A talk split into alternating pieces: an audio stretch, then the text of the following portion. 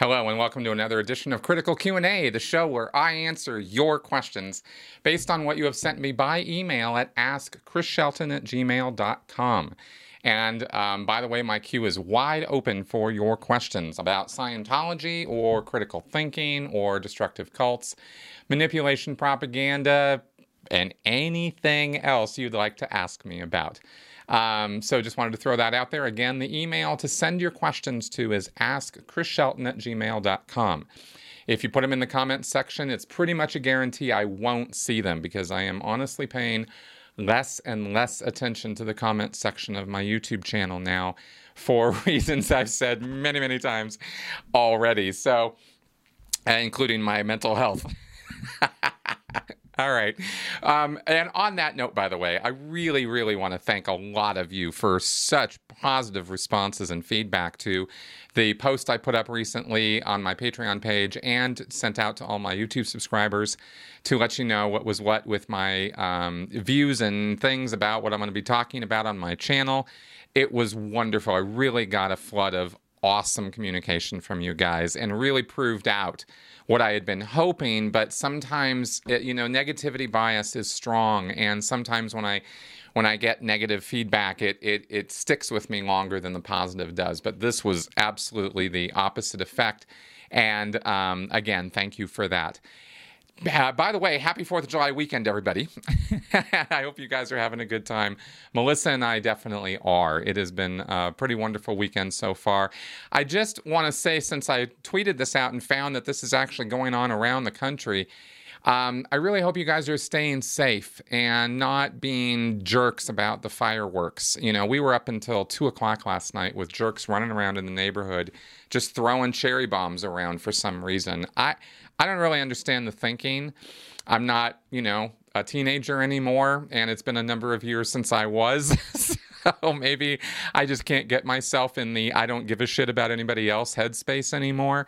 But um, it's really rude and really, really very inconsiderate to be running around uh, shooting off fireworks. Not to mention that there are a lot of people who are suffering from PTSD or some other trauma. And that kind of stuff, especially in the middle of the night, when you're trying to get to sleep, is the last thing that you need to be hearing. So it was important enough to me and seemed broad enough of a thing that I thought I'd mention it here on my show. Um, all right, so that all being said, let's go ahead and get on right to your answers or your questions now. James Hacker. I have a question concerning the LGBTQ community and Scientology. It seems like Scientology pretends to love us, but the tone scale says differently. Celebrities such as Kirstie Alley, Elisabeth Moss, and Laura Prepon have denied that being LGBTQ is wrong in Scientology. Is it possible that, being VIP Scientologists, they're sheltered from the truth, or are they straight up lying? Okay, James, thank you for your question. And while this has certainly been addressed many times, let me now actually go to the sacred texts of Dianetics and Scientology to answer this question because here's the deal with the celebrities. They do the same Scientology that everybody else does. They're they are treated differently with the VIP treatment, but the auditing processes and the books that and the lectures that they listen to and read are the same. Um, all of those celebrities, Kirstie Alley, Elisabeth Moss, Laura Prepon, certainly Tom Cruise, um, certainly John Travolta, even, actually, have read what I'm about to read you because these come from the seminal works of Dianetics, uh, which is Dianetics, the Modern Science of Mental Health, which I'll read from first. And then the second book of Dianetics, which came out in 1951, called Science of Survival. Um, especially since 2004, there's been a massive push on all Scientologists to read these books. Prior to 2003, 2004, where I can't remember exactly what year the basics came out, all the all the revisions were done of the basic Scientology texts and lectures. Um, and that was a massive thing. But prior to that time, it could have been possible that you could be a Dianeticist or, or rather a Scientologist and not have read Dianetics. For years, it could have been that way, that you'd never even approached it or, you know, sort of skimmed it or something. Um, you did, it wasn't necessarily on any of the coursework that you were going to do at least not for quite a while until you got, you know, at least up to the what was called the solo or is called the solo auditor course, which is after you go clear or on your way to getting to clear, you have to somehow you have to get trained to engage in what's called solo auditing, where you're going to sit in a room and audit yourself. Um, that is a, an advanced thing to be doing in, in Scientology. So at that point, on that course, is when people would read Dianetics. And Science of Survival wasn't even on that course. You had to do a different course called the PTS SP course in order to be exposed to Science of Survival. And not everybody was doing that until Miscavige put it down and really started emphasizing that people had to do those services. And they did a whole revision on the PTSSP course. And that was done, of course, to convince Scientologists that if anybody was hostile or antagonistic or critical of Dianetics or Scientology, they were SPs. They were bad guys. They were antisocial personalities. That's the entire reason you do the PTSSP course is to find out who the SPs are. And basically, the course tells you anybody who doesn't like Scientology. you know, um, you know, obviously, you know, it, it, there's there's a little more nuance to it than that, but that's that's the basic bottom line of it. So the point is that since 2004 everybody's been covering this material. You it, you will be hard pressed to find somebody in Scientology these days who hasn't read this stuff. And I talked in my podcast yesterday, which I encourage all y'all to see. Um, um, I talked about confirmation bias and predictive and how the brain works and stuff. And I'm not going to cover that stuff again, but I will say that you're getting hit with it so hard here and and you're hit with it two different places dianetics and science of survival that it's a little hard to read this material and not get the point that hubbard's making. I mean he's pretty clear about this and i'm going to read it to you so you get what i'm talking about. So first let us read from the scriptures from dianetics. Hubbard writes this is again 1950 uh, here we go. The sexual pervert, and by this term, Dianetics, to be brief, includes any and all forms of deviation in dynamic two, which is having to do with sex, such as homosexuality, lesbianism, sexual sadism, etc., and all down the catalog of Ellis and Krafft Ebing is at, okay. So he says the sexual pervert, and then that was all in parentheses. So the sexual per- pervert is actually quite ill physically. Perversion as an illness has so many manifestations that it must be spread through the entire gamut of classes from 1 to 5 above. Overdevelopment of sexual organs, underdevelopment, seminal inhibition or magnification, etc., are found some in one pervert, some in another. And the sum of it is that the pervert is always a very ill person in one way or another, whether he is conscious of it or not. He is very far from culpable for his condition, but he is also so far from normal and so extremely dangerous to society that the tolerance of perversion is as thoroughly bad for society as punishment for it. Lacking proper means prior to this time, society has been caught between tolerance and punishment, and the problem of perversion has, of course, not been resolved. Okay, so that is um, pretty clear, right? Hubbard also later says that the pervert contains hundreds and hundreds of vicious engrams, has had little choice between being dead and being a pervert. So Hubbard, you can see here is is in the 1950s mentality of you know conservative Christian America um, and you know post World War II values and Midwest values, which is how Hubbard was brought up. He's putting all of this into here to say that pretty clearly that tolerating perversion, such as lesbianism, homosexuality, etc., is tolerating a kind of psychosis or mental illness, and that Dianetics is the thing that finally offers a solution, so that we don't have to punish these poor people anymore for the that which they are not responsible for as perverts. They were born or you know have experienced all these engrams, and so that's why they are the way they are. The poor things. And so here is now Dianetics to save the day and offer a humane solution to the problem. Yeah. Uh, this is still current work in, in Scientology. People who will go into an org right now will read this stuff. Um, okay, in Science of Survival, you mentioned in your question, James, the tone scale.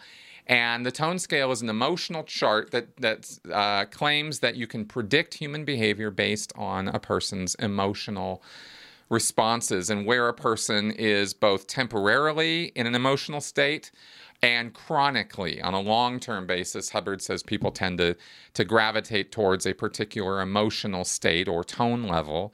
And this is how you can predict their behavior over time on different subjects. And science of survival pretends to be a manual on the prediction of human behavior using these emotions as the guide and each emotion is assigned a numeric value and 1.1 on the scale and the tone scale goes from 40 at the top to minus 40 at the bottom. So 1.1 is the level of what is called covert hostility. And in each chapter of Science of Survival, Hubbard breaks down behavior in a particular area or part of life or, or how they'll respond to therapy or treatment, even. And he breaks it down level by level on this chart. So here he is describing um, communication, and um, I thought this might be interesting to you as far as further information about what Hubbard says about homosexuality and how perverts will respond or communicate. He says at 1.1, we have lying to avoid real communication. Okay, again, this is covert hostility. This is the image that's connected with this 1.1 is the guy who's smiling while he's holding a knife behind his back and is just waiting to get it into you. That's 1.1 in a nutshell. So Hubbard connects that with perversion as follows. He says, uh, they you they have lying to avoid real communication. It takes the form of pretended agreement, flattery, or verbal appeasement, or simply a false picture of the person's feelings and ideas, a false facade, an artificial personality.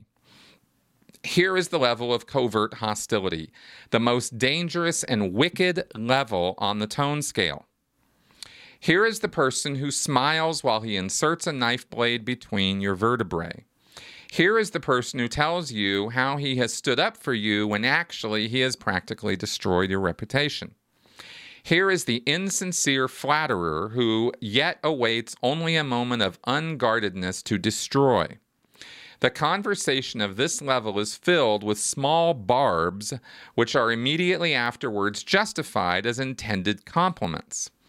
Talking with such a person is the maddening procedure of boxing with a shadow. One realizes that something is wrong, but the guardedness of a 1.1 will not admit anything wrong, even as, all the while, he does his best to upset and wreak havoc.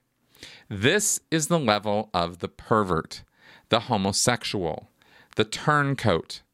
This is the level of the subversive.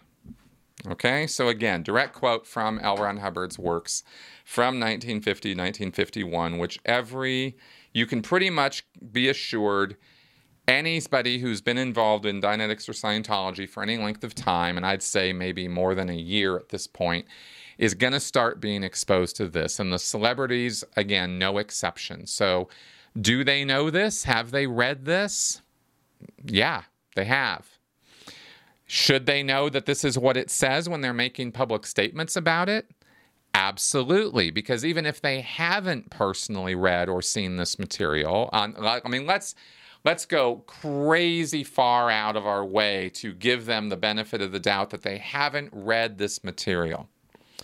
This is public information. Nothing I read to you right now is confidential. You can go into a bookstore and pick up Dianetics and read exactly what I just wrote, re- uh, read to you. So, is it would it even be that they would get a pass if they said that Dianetics or Scientology is, you know, pro LGBT or doesn't have a problem with LGBT, knowing that this is what Hubbard wrote in public level books? Right? Even if they don't personally know, when they're making public statements, they are making them based on what they were briefed on by their handlers, their celebrity handlers in Scientology. So somebody, if they're saying that this is that these things I read to you are not true or that that's not the way it is now in Scientology, somebody's lying to somebody. And if they don't they don't have the ability to do their own due diligence about their own religion and tell the truth about it, then what does that say about them as people? You know? And that's kind of where we're at with this. And uh, and Scientology celebrities are liars all you got to do is look at what L. Ron Hubbard actually wrote, and and also understand that no Scientologist has an option to not buy into that. They don't get to make a choice and say, "Well, that's not true. I don't think that's real. I don't think that all all homosexuals are or all you know LGBT." Q are um, are not liars, are not one one. You don't get to get away with saying that within the world of Scientology. If you do, you're going to be set down in front of somebody and you're going to be clearing up a lot of words and a lot of dictionaries until you agree with what Hubbard wrote. As I've gone over. So that's the truth of the matter, James. And um, I thought I'd give a really thorough answer with the quotes this time uh, so it's not just my, you know, from my own opinion or experience. So there you go. Jeffrey Shantz. Given that Scientology keeps records of all your sessions, what happens if the PC is a pathological liar and is making up new material in each auditing session that doesn't match up with what they've said before? How would they move you forward if it all seemed to be random information? Okay, well, Jeff, thanks for this question. It's a really good one, actually. Uh, nobody's ever asked me anything like this before. And the um, the way this there's a couple different ways this could be dealt with. It would depend on how important and how repeated the person's lies were and how obvious they were you get a lot of latitude when you go into an auditing session and start talking about your past experiences, especially when you get into past lives. Now, if I mean, you can just it's it's carte blanche. You can say anything you want about what's happened to you in a past life, and really nobody's going to have a whole lot to say about it. In the book, Science of Survival, which I was just quoting from in the last question, uh, Hubbard actually talks about the, um, the therape- therapeutic value of running imaginary incidents.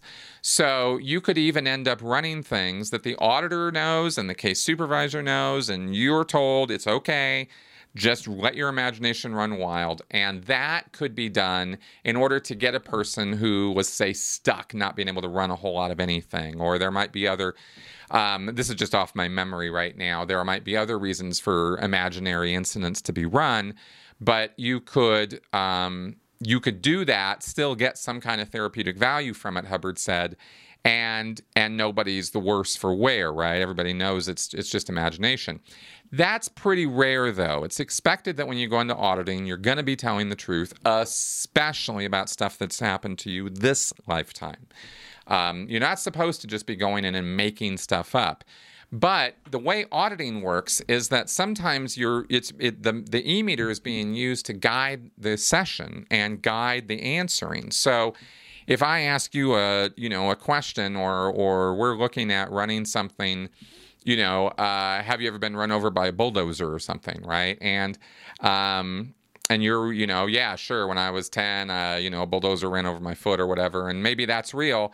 And then you're going back, and there's still not the expected floating needle, and so you're going earlier.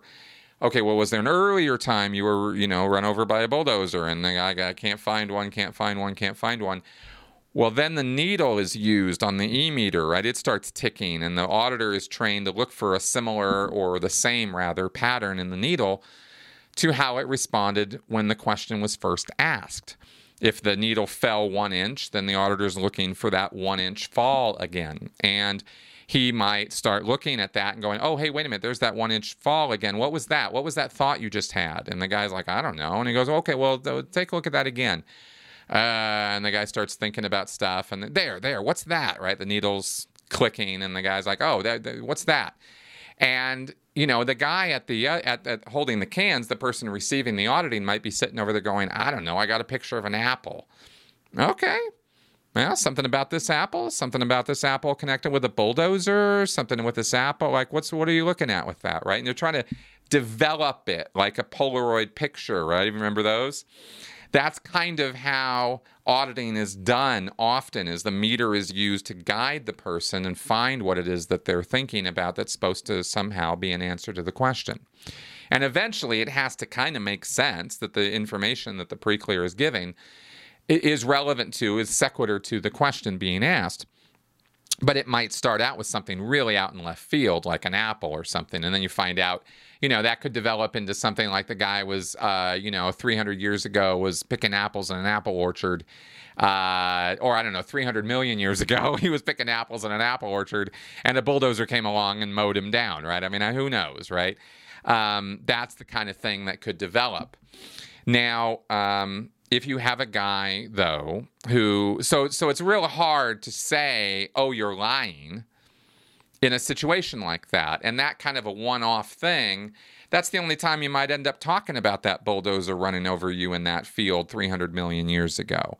So not going to be so obvious whether you're pathologically in just making stuff up when you're running stuff like that. So it's really going to be more obvious in your current life. And if and that's where uh, you could actually, you know, kind of some kind of evidentiary basis for an auditor and a case supervisor could for seeing that the pre-clear is is you know perhaps purposefully altering the truth about what's happened to them in the here and now. And if that kind of stuff starts coming up, where it's just contradictory, where they have earlier reports that said this and this, and the guy's saying, well, you know, XYZ instead of ABC, and you know, it, it starts coming out that way, then a case supervisor could start putting processes together customized for that pre-clear, for the pathological lying pre-clear, to address the subject of lying and perhaps even get into finding evil purposes and evil intentions connected with distorting the truth or fabricating reality or you know there's lots and lots of ways that you could word that and case supervisors can put lists together of various ways of lying or different words connected with lying. And using the e-meter start running down that list of words and use those to if they respond on the meter use those to start say um, security checking the person on times he had purposefully lied or Reversely, maybe this guy, as a pathological liar, thinks lying is the ethical and moral thing to do. And so you start pulling from him times when telling the truth was the wrong was was what he thought was the wrong thing to do. So you start pulling from him, you know, these um, these sort of reverse overts, if you will, these these wrongdoings that he's committed, where he actually told the truth, because you know, if you look at the world through the lens of a pathological liar, telling the truth is the wrong thing to do. Lying is the ethical, moral thing to do for that individual in any given circumstance. That's why they lie, right? So, or at least that could be one reason if you were looking at it through a moral lens. There could be other reasons people are pathological liars, but that could be one reason that a case supervisor might assume and he might enter it through that moral lens and use sec checking to address it and then get to the evil purposes at the bottom of it all. So that might be another route where they are really trying to now deal with and tackle the lying as a thing that has to be dealt with. So either of those could come up. It would totally depend on the context and, and situation there. So there was a very thorough answer to your question. I hope it uh, I hope it elucidates. Beria. There is a Scientology org in Vancouver. What confuses me is Scientology wants to attract well off people, and their location is in the worst downtown location possible. Lots of homelessness, drugs, prostitution. It's all around sketchy. I've never seen anyone on the sidewalk trying to attract people into it. They have no pamphlets or flyers on display outside, and they have virtually no presence other than the building signage. Why would the Church of Scientology persist in maintaining an org in such an undesirable location?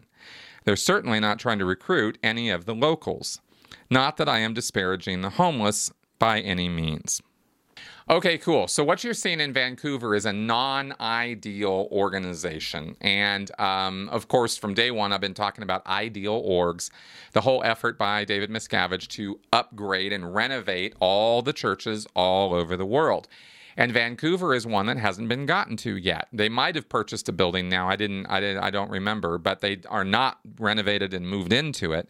So they're still in their crappy quarters that they've always been in. And those are the ones that they can afford to pay for, see? They can make the rent and lease payments on that building. I don't know if Vancouver owns its building. I suspect probably not. Most of the non ideal orgs are rented or leased buildings. And this was a problem you know that we dealt with all the time from management is these churches were so income desperate were so not making money that they could barely afford to stay in a ramshackle crappy place in the middle of you know a really bad part of town. I mean san francisco was in the tenderloin area of, of that uh, town. And that was they had this big four story building and it was really you know this this kind of interesting building, but it was in this really really bad part of town. Um, many many Scientology churches are, especially the ones again that are non-ideal. Um, so that's been the whole strategy for the last you know, almost 20 years now is to deal with that and and get the local parishioners to fundraise, buy a new building, renovate it, and then move into that one. And then there's no more rent problems or leasing problems because they own the building outright. And then they have a really nice place. And it, and they generally don't put those places in um, you know, really low rent, bad districts. They find some, you know, historical building or nicer building and they do it that way. Um, but every every church area is different. You'll find exceptions all over the place to what I just said. So, um, so why would they persist in that area? Because they don't have the money to do anything else. You know, the local city level churches are pretty broke places, and often they're not even making much of uh, payment up the line to management for the services management gives them, quote unquote uh, and the other necessary payments they're supposed to make to the to the central Scientology headquarters. So, um, you know, sometimes they had to be bailed out. They had to have Sea Org members come and make the rent for them. I used to do that all the time. So um, it's a constant problem. And that's why you see that uh, the way that it is. And Canada has never been a big place for Scientology. None of the churches of, of Scientology in Canada are at all successful, booming, big places. They've always been struggling along in their little hobnailed way. So there you go. TLC Timbo. I was listening to a recent Sensibly Speaking podcast with John Atack, and the discussion of prisons being for punishment, not rehabilitation, made me think of the RPF, which is obviously not a re education camp, but actually punishment for Sea Org members. What other punishment mechanisms are available in Scientology to inflict upon staff and public Scientologists? Okay, cool. Well, let me correct you actually, because I have many, many times called the RPF a re education camp, because that is what it is.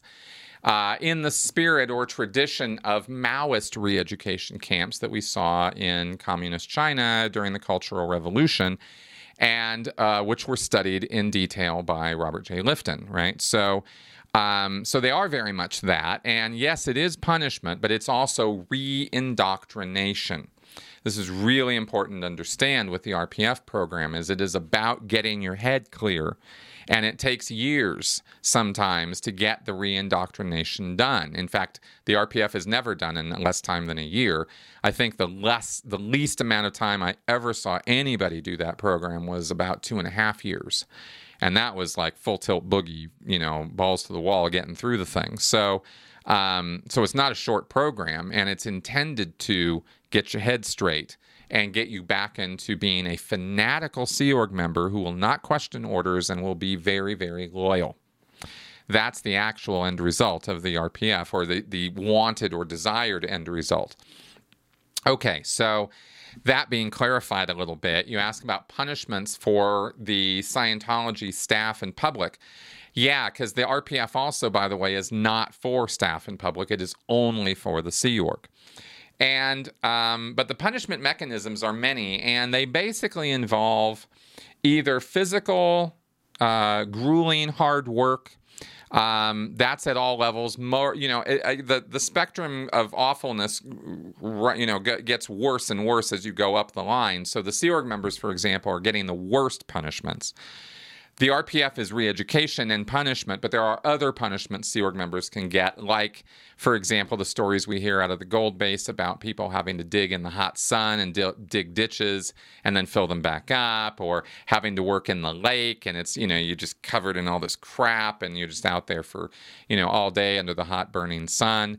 So, um, so you have that kind of grueling work. You also have cleaning taken to a level that is just pure torture including um, you know the the the toothbrush uh, cleaning toilets and and the tile floors of a bathroom and stuff like that. I mean, you get that kind of work, which has been dished out all the way down to the public level. Um, I think it was Nazanin. Uh, uh, Boniandi, I, I, forgive me if I'm getting her last name wrong. She's a celebrity, and after she got uh, sort of busted off the Tom Cruise detail, because uh, he they were dating and she said the wrong thing at the wrong time and, and pissed him off. So she ended up scrubbing toilets at Flag.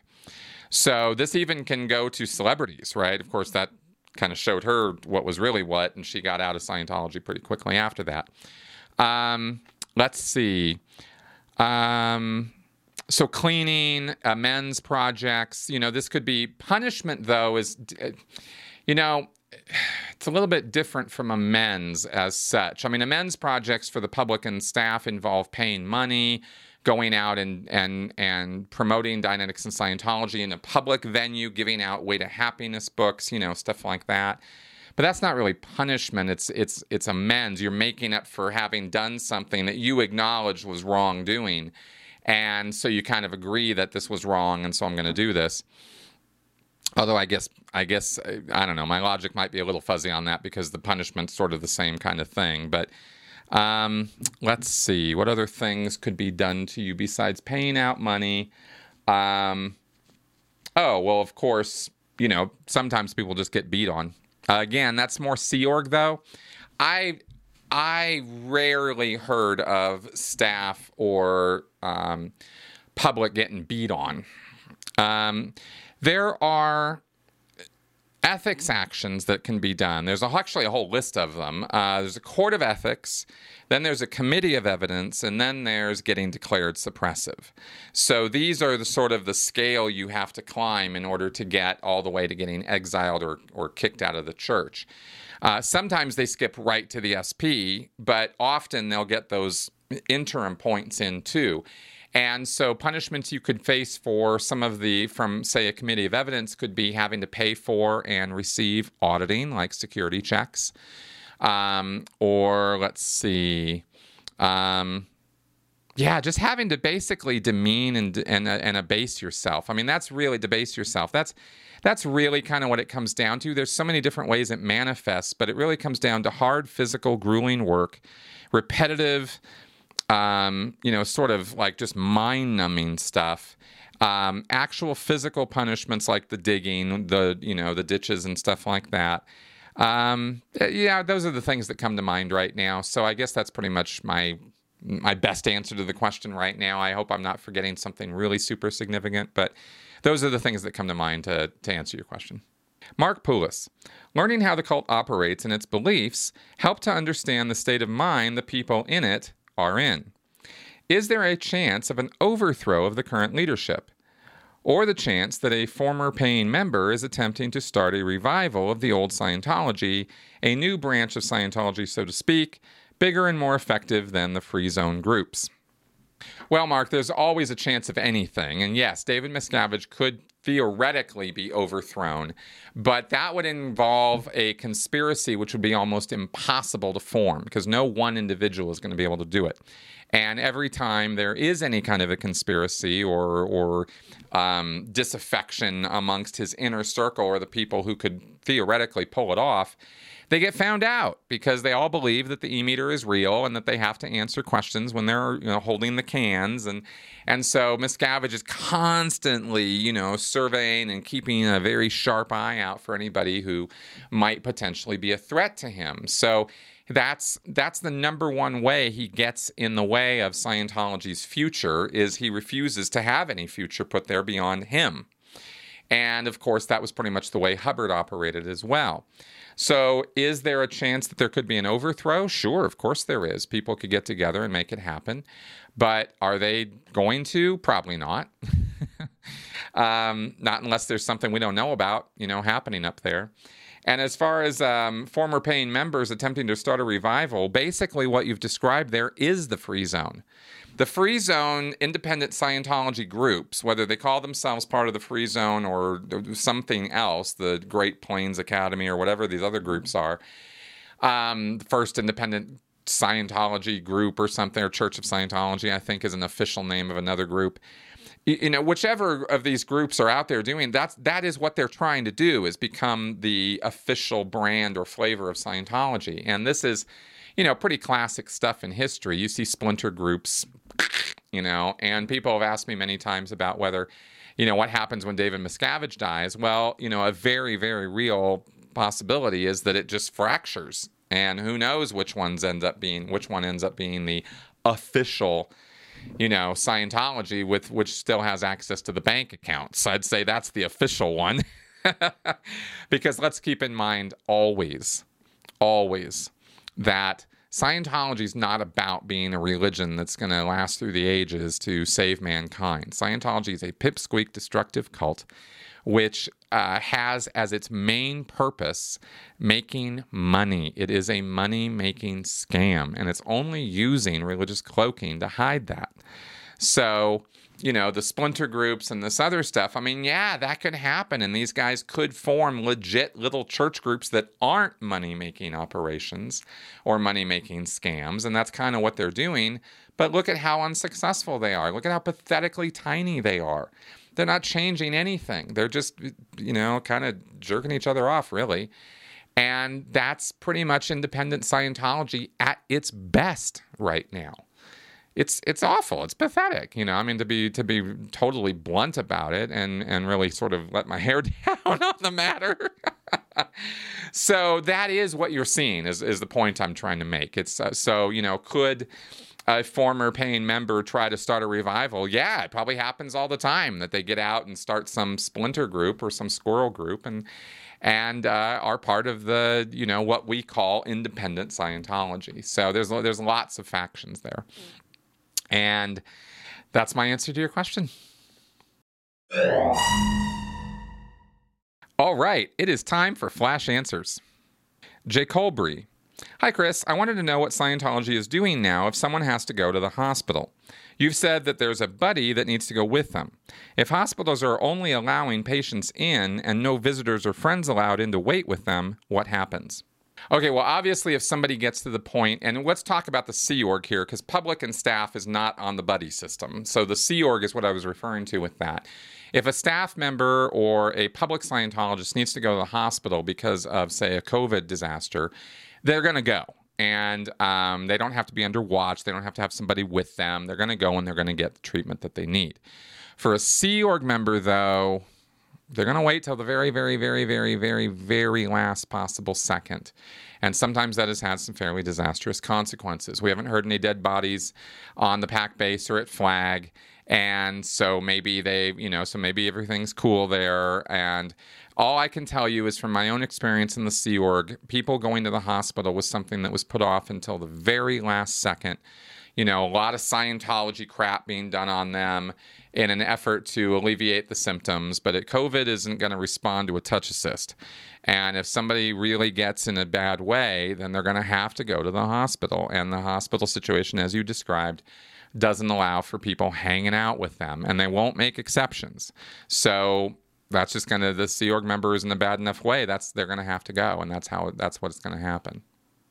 David Anderson, do you think Scientology is still declaring people to be an SP, suppressive person? And do they still provide a goldenrod certificate when they do? What about the number of SPs surpassing the number of members, or has it already? And how do you think the print shop is doing? Yes, I do think that every single person who's declared a suppressive person has a piece of goldenrod paper describing their crimes and officially, formally declaring them suppressive. However, they do not give those out anymore, and they barely ever post them even on the notice boards unless it's necessary for something. Um, they keep them on file in HCO, is how they put it. And if you are curious about a particular individual who has been declared, then you can go visit HCO or OSA, depending on where it's the, the uh, declare order is stored, and um, potentially read it. Um, there probably are more people declared at this point through Scientology's history than there are remaining members of Scientology, actually, considering the list of thousands of people who have spoken out about Scientology, for example, and lots of other people who were declared who never spoke out about it. So, uh, yeah, so I think that's definitely still a thing. Adria Vizi Alub. Flash answer Do you ever listen to Stephen Colbert's news monologues? They usually make me laugh, and I was wondering if you got a laugh out of them too. Hey, sorry for butchering your name again. I know we've been over this. I, ugh, I have no excuse. I just kind of suck. But as far as Stephen Colbert's monologues go, um, I used to watch him a lot more than I do now. I found after I started, uh, probably about a year ago or so, you know, I started seeing some some chinks in the armor of of left wing comedian media stuff, and started seeing you know, ideas being forwarded and laughed about and comedy being made about things that actually weren't true. And I was like, ugh. And I had a hard time kind of laughing with it when I knew that the that the news they were basing that on was actually skewed slanted media. And this doesn't mean that you know that I've that I'm you know bucking for you know the right wing and uh, how great they are because pretty much everything I've ever said on that end is also still true. But I noticed that the propaganda is flying fast and furious on both sides. And while I know that's controversial, come on, guys, you know, everybody's got their biases. And I totally understand that people who have left wing biases perceive that there's less left wing bias than there is right wing bias. And studies have been done about this. And we know that, uh, say, Fox News is certainly, statistically speaking, more inaccurate factually than, say, MSNBC and CNN. But that's not to give MSNBC and CNN a pass or left wing media in general, because the statistics on their fact factualness ain't so great either. It's just not as bad as Fox News. So, what do you do with that, right? Well, everybody's got their own decisions to make about it. And all I say at the end of the day, good, you know, left, right, center, top, bottom, whatever, red, green, blue, I don't care who you are please apply critical thinking to the news that you're reading. So, that all being said, I had to do that whole thing to say that I love Stephen Colbert, but sometimes the stuff he makes jokes about is it, uh, misinformation or is just straight up wrong. And that got a little distracting to me. So I had a hard time watching late night TV anymore.